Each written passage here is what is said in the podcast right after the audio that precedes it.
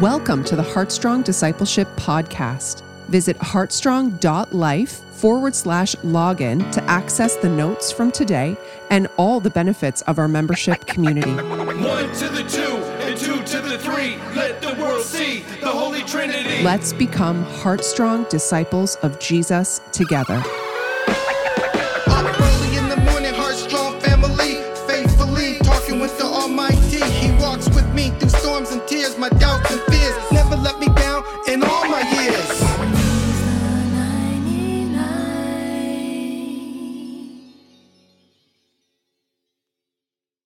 Let's just open in prayer, shall we, this morning? So, Heavenly Father, we just thank you. We thank you this morning that you were there to nudge us, to wake us up. Heavenly Father, we thank you that you put the air in our lungs so Yes, that we Lord. could uh, come together, Lord, and just worship you, worship you in digging into your words. So, Heavenly Father, I just thank you for what you've deposited in me to share, Heavenly Father, and just ask you, Heavenly Father, that the uh, that hearts are open to receive what you want to speak to each and every one right now this morning and those who uh, join later lord in the name of jesus we pray. Amen. Amen. so here we are we're at the uh, just one chapter today. We're doing numbers 33 and um, i'm just assuming that you've all read it which i thank you for that. Um, so numbers 33 is more than a list of places it's a testimony to the sovereignty of god in dealing with his people Dr. A.T. Pierson, a well renowned preacher and missionary, said, History is his story. It's good to review the past and discern the hand of the Lord at work. God delivered his people from Egypt and brought them to Sinai, where they entered into a covenant with him. Then he brought them to the border of the promised land, where they refused to go in. They wandered for 40 years, then ended up on the plains of Moab. Unbelief means wasted time, wasted lives, and wasted opportunities. But God is gracious and long suffering with his people. In his commentary, Be Counted, Wiersbe adds God doesn't just write history, he plans history and sees that his plan, plan is executed. Psalm 33, verse 1 says this The counsel of the Lord stands forever, the plans of his heart to all generations. When Israel didn't permit God to rule, then he overruled. Israel lost the blessing, but God achieved his purposes. No difficulty was too great for God. He opened the Red Sea to let his people march through, and then he closed it and drowned the pursuing Egyptian army. When his people were in danger, God gave them victory over their enemies. When they were thirsty, he supplied water, and each morning he rained manna from heaven to feed them. During this trek through the desert, the older generation died off and the new generation took over. Miriam died at Kadesh, Aaron died at Mount Hor, and his son Eleazar became high priest. Before Moses died, he named Josh, Joshua as his successor. But in all these changes, God remained the same and never abandoned his people. Psalm 90, verse 1 says, Lord, you have been our dwelling place in all generations.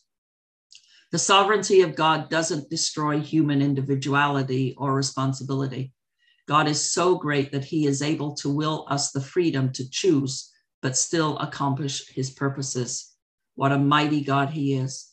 No wonder Paul wrote, How unsearchable are his judgments and how inscrutable his words. Romans 11 33. Here is Numbers chapter 33 in a nutshell. Now, the is now that the Israelites at the end of their journey and ready to take the promised land, God asked Moses to record all the places they have been. It starts with them fleeing Egypt and ends up with them camping on the plains of Moab on the west side of the Jordan River. After he has journaled the journey, now God wants Moses to tell the Israelites that they must drive out the current residents. As we have read this journal about how God brought Israel to the promised land, just think what he'll do for you and me. He can take a life that can look like a mess of confusion and sculpt a masterpiece. His thoughts are above our thoughts and his ways are above our ways. He is sovereignly moving in current history to accomplish, accomplish his will. And because he is God, you don't have to understand it at all or fear what happens next. We can leave our old life and trust God to guide us in our journey through this new life. Now, as I was studying this chapter and reading all those places, I have to admit that if I studied each place, which has a significance, and then tried to bring it to you in 30 minutes, I would definitely not have done this justice at all. So I encourage each one of you to really do a deep dive study in those places. But while I was reading it, I then took a second look at verse two, and it says this Moses wrote down their starting places, stage by stage, by command of the Lord, and these are their starting stages according to their starting places. Did you catch that? Starting places. Moses didn't write a journal of the best and worst camping spots. He penned the starting places, new beginnings. And by the way, I'm not saying that I take lightly all that Moses wrote by hand. This is clearly a record of how God brought his people out of Egypt, to the promised land. This is a litany of the Lord's deliverance of his people. So I'm going to do a little something different this morning. We're not going to do all those verses. We're just, I just want to right now focus on verse two, and then we'll go all the way down to verses 50 to 56. But before I do that, I just want to read from Exodus 13, 21 to 22. And it says this And the Lord went before them by day in a pillar of cloud to lead them along the way, and by night in a pillar of fire to give them light that they may travel by day and by night. The pillar of cloud by day and the pillar of fire by night did not depart from the from before the people. Now remember that little bit of scripture as we continue, and I'll get back to it. Believe me, I will not lead you astray, pun intended. The Bible begins with four significant words. In the beginning, God. God is all about new beginnings. And even when we mess up, God doesn't give up. When sin entered and spoiled God's new beginning, it was God who stepped up and initiated a plan to take care of those sins. God said, And I will put enmity between you and the woman, and between your offspring and hers. He will crush your head, and you will strike his heel. Genesis 3:15. God provided a new beginning that would result in the coming of Jesus Christ to earth to pay for our offenses, our sins. A new beginning that would require God in the form of Jesus Christ to be brutally beaten and then crucified on the cross to die. A new beginning that would have this Jesus buried in a tomb only to be raised again in three days from that very tomb. A new beginning also for Satan because at the resurrection, Satan was defeated for all time. The Bible you and I know is full of new beginnings. God took Joseph from a prison cell and made him a powerful person in Egypt, second only to Pharaoh. God took King David, a man that was an adulterer and a murderer, and transformed his heart into, into a heart after God's. The New Testament is also filled with new beginnings. Zacchaeus, who was a, a despised and dishonest tax collector, met Jesus and experienced a new beginning.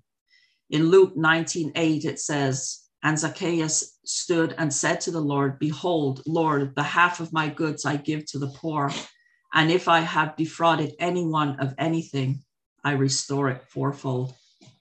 Peter was a fisherman content to fish, but God gave him a new beginning. And later, Peter preached a one sermon where 3,000 people came to Christ. The apostle Paul writes in 1 Timothy 1:15, here is a trustworthy saying that deserves full acceptance. Christ Jesus came into the world to save sinners, of whom I am the worst. God took Paul, the worst of sinners, gave him a new beginning, and Paul ended up writing much of the New Testament. And in today's story, we read that God took Moses, a shepherd, and used him to lead millions of Israelites to the promised land. The Bible is so much more than a book of history. The Bible is a book that shows that God doesn't hold grudges. The psalmist in, writes in Psalm 103 11 to 12 For as high as the heavens are above the earth, so great is his love for those who fear him.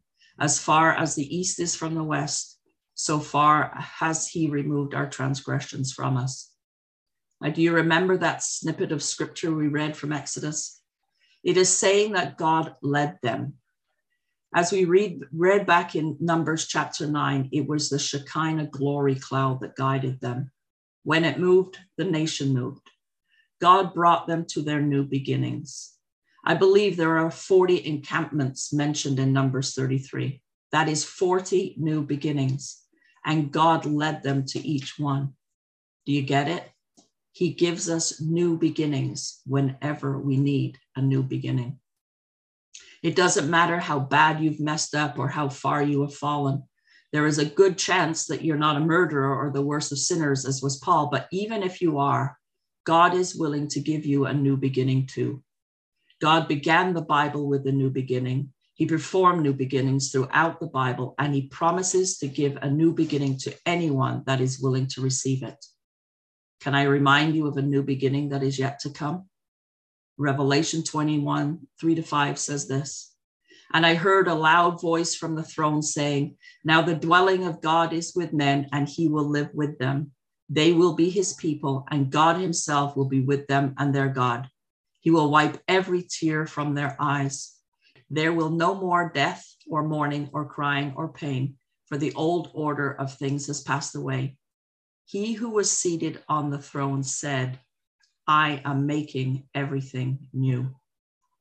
So, why do we study chapters like 33 with all of these details about where the Israelites traveled thousands of years ago and where they are going to, to, uh, to tra- in Israel? The answer isn't necessarily about memorizing geographical details. One of the reasons is to remember that He is guiding us and freely gives us second chances or how many we need until we reach our promised land. Micah 7 18 says this Who is a God like you, pardoning iniquity and passing over transgression for the rem- remnant of his inheritance? He does not retain his anger forever because he delights in steadfast love. I've heard it said that it, this journey should have taken 11 days. The land God commanded them to go in and take was already theirs. They simply had to trust and obey, but this they didn't do. God will never lead us where his grace cannot provide for us and or his power cannot protect us. Indeed, the Israelites had seen the powerful hand of God at work during the plague and, and miracles of the Exodus. Yet, like many people, they walk by sight and not by faith, and their unbelief displeased God. Hebrews 11:6 says, without faith, it is impossible to please God. Their failure to believe in God's word kept them from entering the promised land. This truth has never changed. I don't know where I would be if it wasn't for God giving me new beginnings or second chances. What about you? So here's my first question for our sharing time Have you ever had a new beginning or ever had a new beginning, beginning of significance. So we're going to move on now to verses 50 uh, to 56. Israel is on the edge of their inheritance. They're at the Jordan, across from Jericho on the plains of Moab. They concede the land that belongs to them by right of inheritance. It belongs to God and He has given it to them. They must be so excited. Before they do cross, God speaks to Moses and tells him what to tell Israel as far as what, what they were to do when they crossed into the land. They needed to understand and be, be prepared to do this before they crossed. They were to drive out all the inhabitants and destroy all indications of idolatrous worship. They were to do this on the authority that God has already given them the land. He was taking it from the Canaanites and giving it to his people, Israel. God's instruction to them were very clear. The Israelites must take possession of the land. That seems to be the key theme. The word to take possession is used a few times. The thought in verse 51 is not if they were to cross, but when they cross, as they will. The crossing is a certainty because God said they would, and He has given the land to them. Let's look at the manner in which they are to take the land.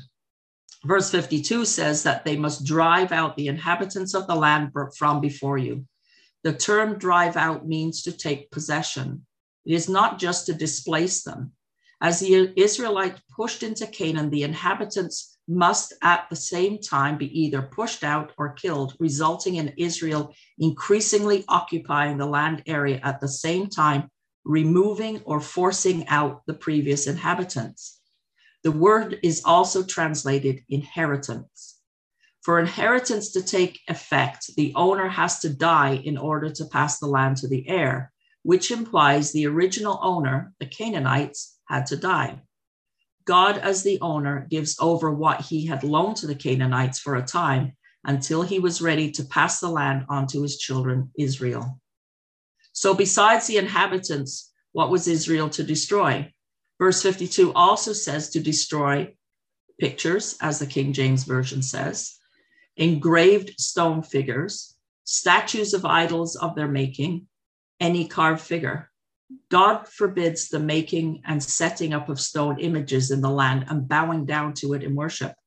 The word pictures can, can also mean imagination, opinion, thoughts, imagery.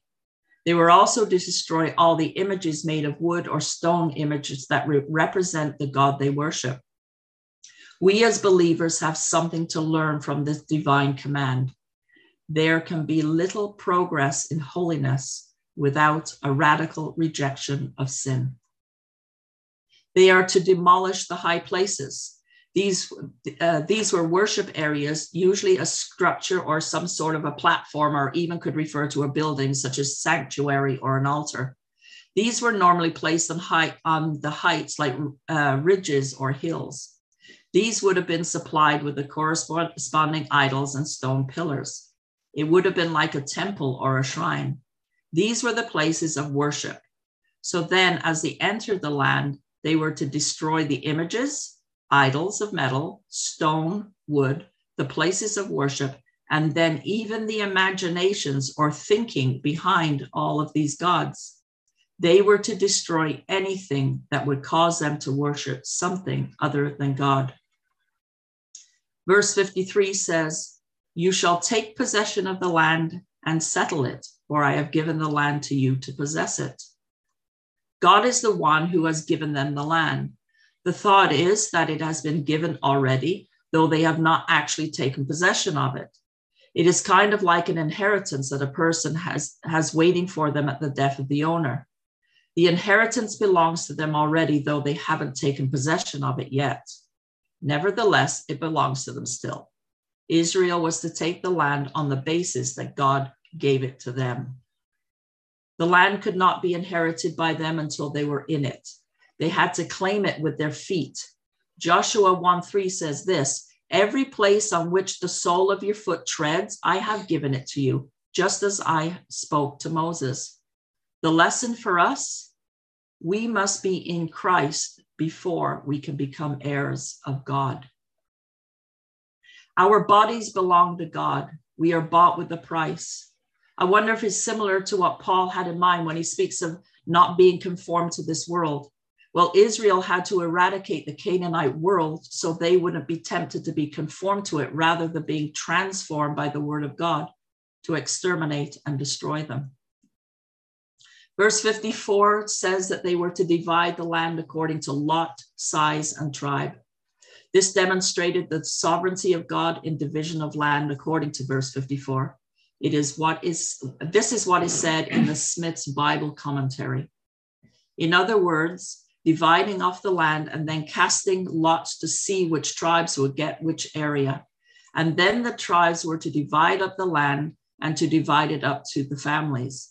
In other words, each family within the tribe was to be given its land grant. And so this is the dividing out of the land, giving a portion of the land to everybody each family getting its own land grant, and this land was to then remain in those family, families perpetually. As we read in verse 55 to 56, there is a warning if they fail to do as God said. Now, why would God, God want the Canaanites to be completely exterminated and all trace of their idolatry destroyed? It could have been a judgment against the wickedness of the people of the land, but probably so Israel would not be tempted. They showed in the past that they had a problem when being tempted by sin around them. Another reason God had to wipe out pagan societies in Canaan so that his people might move in and build a nation that would glorify God. The promised land would be the stage on which God would display his power, pour out his blessings, send his truth, and one day send his son to die for the sins of the world. So as we look into these verses, we should keep that this in mind what it means for us. All the promises of God are yes and amen in Christ Jesus. That means they belong to us, just as Canaan belonged to the people of God. They had inherited Canaan when God made covenant with Abraham. However, when the time of, of the, uh, for the fulfillment of their inheritance came, it was up to them to go to Canaan, take possession of it. We must do the same with the promises of God. We have wonderful promises from the Lord. Second Peter 1 4 calls them great and precious promises. They are our inheritance, they belong to us. However, we must take possession of them. How do we do that? We do it the same way the Israelites did. We receive our inheritance. That is what got Israel as far as the Jordan. However, we still must go in and possess the land. What we do that by acting on those promises. We can't do God's part, but we can do ours. We can't heal the sick, but we can lay hands on them. We can't create money when we have none, but we can give what we have and believe that God will give back to us. We can't save anyone, but we can speak a word of testimony. When we do our part, we actively possess whatever promise we have received as true. Verse 55 goes on to say, If you do not drive out the inhabitants of the land from before you, he who you let remain from them will be as barbs, as a barb in your eyes, as thorns in your sides. They shall trouble you in the land where you dwell. A barb is more than just a speck of dust that is irritating the eye. Rather, it is a far more serious thing. The idea of barbs in the eye probably means that you're quite possibly would lose your sight in that eye so this is far more than an irritant, but would be a devastating impact on the quality of life. These thorns in the sides will be something that is continually, constantly nagging and irritating you. Rather than bringing blessing upon Israel by being in the land of promise, it will instead be a curse. They will be constantly stressed in their new land, the complete opposite of what they would experience if they had obeyed the Lord. What God had intended Israel to do to the inhabitants of the land, instead, land will instead be done to them. Notice the personal pronouns used with the verbs. It is God who will do this. In verse 56, God said, I will do to you as I thought to do unto them. It is God who gave them the land, and if they refuse to do as God instructed them, which was to go in and take possession of the land by driving out the inhabitants and destroying everything that hinted at adultery. If they didn't do that, God will. So here's the crux of the matter for you and I. We are called to take possession of our inheritance, to drive out, put to death the deeds of the flesh. We are to kill and put off sin, which so easily besets us. If we don't deal with our sin, it lies at the door and will control us. We either are slaves to uh, slaves to our flesh, or our flesh is a slave to us. We must eliminate from our lives all that would tempt us to sin, as Israel was to destroy that which was in uh, that was which is in Canaan. If we don't, it will dominate us and ruin our lives. A key point to get out of these verses is that if the Israelites fail to do, to do all that God has commanded, including driving out all the inhabitants, those people who are left in the land will be a problem to them. A few weeks from now, we will be studying the book of Judges. There we will learn that the Israelites did not drive out all, all the people who lived in the land, and they ended up being surrounded by ungodly people.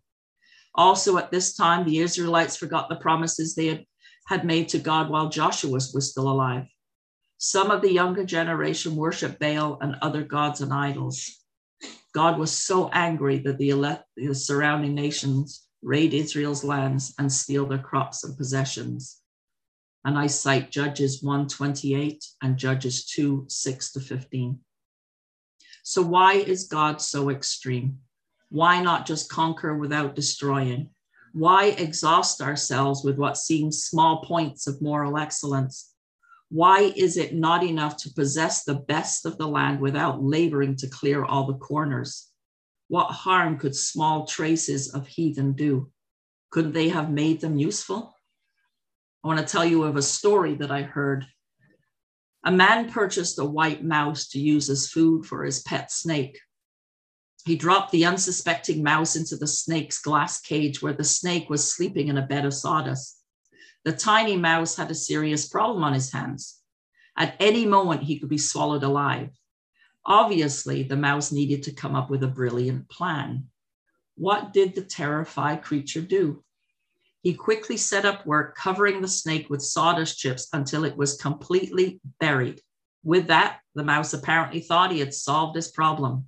Remember what I said we must clear out all corners, not just cover the enemy or the sin. The mouse's problem did, however, have a solution that came from outside. The man took pity on the silly little mouse and removed him from the cage. No matter how hard we try to cover or deny our sinful nature, it's fool's work. Sin will eventually wake from its sleep and shake off its cover. Were it not for the saving grace of the Master's hand, sin would eat us alive. In the case of the Israelites, what they failed to drive out came back to haunt them, just as when we fail to remove from our lives what caused us to sin, that too comes back to haunt us. I'd like to add a few words from Matthew Henry.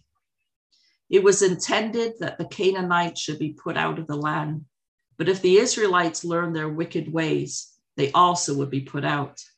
Let us hear this and fear. If we do not drive out sin, sin will drive us out. If we are not the death of our lusts, our lusts will be the death of our souls. It is clear that God chose Israel as his people, not because they were the most faithful, but because of his love for them. God chose to fulfill his covenant with Abraham and his descendants, bringing the children of Israel into their land despite their many failures. While it is easy to point out the weaknesses of the Israelites, their example illustrates our need for God as well. Despite God's many blessings, we fail Him too. That is why God sent His perfect Son, Jesus Christ, to be the substitute for our sins. Through faith in Him, we can have a relationship with God today as well as in eternal life.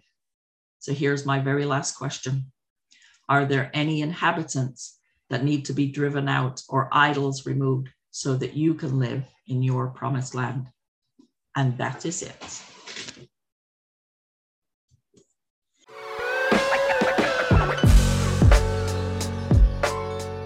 Thank you for joining us today. Heartstrong disciple of Jesus is one who has been saved by grace and is becoming more like Jesus by abiding in him, learning how Jesus lived, and following in his ways. One of the ways we are helping you become heartstrong is through the monthly training plan, which breaks down how you can practice and develop your spiritual disciplines. Each month, you will find the theme and the focus for the month, a scripture to memorize, a fasting and a Sabbath practice, all of your Bible study, events, and schedules and links, questions for personal reflection, and additional recommended content for the weekend. Of course, you have to be a Heartstrong member to access this awesome resource. So visit heartstrong.life and click membership to join. Let's become Heartstrong disciples together.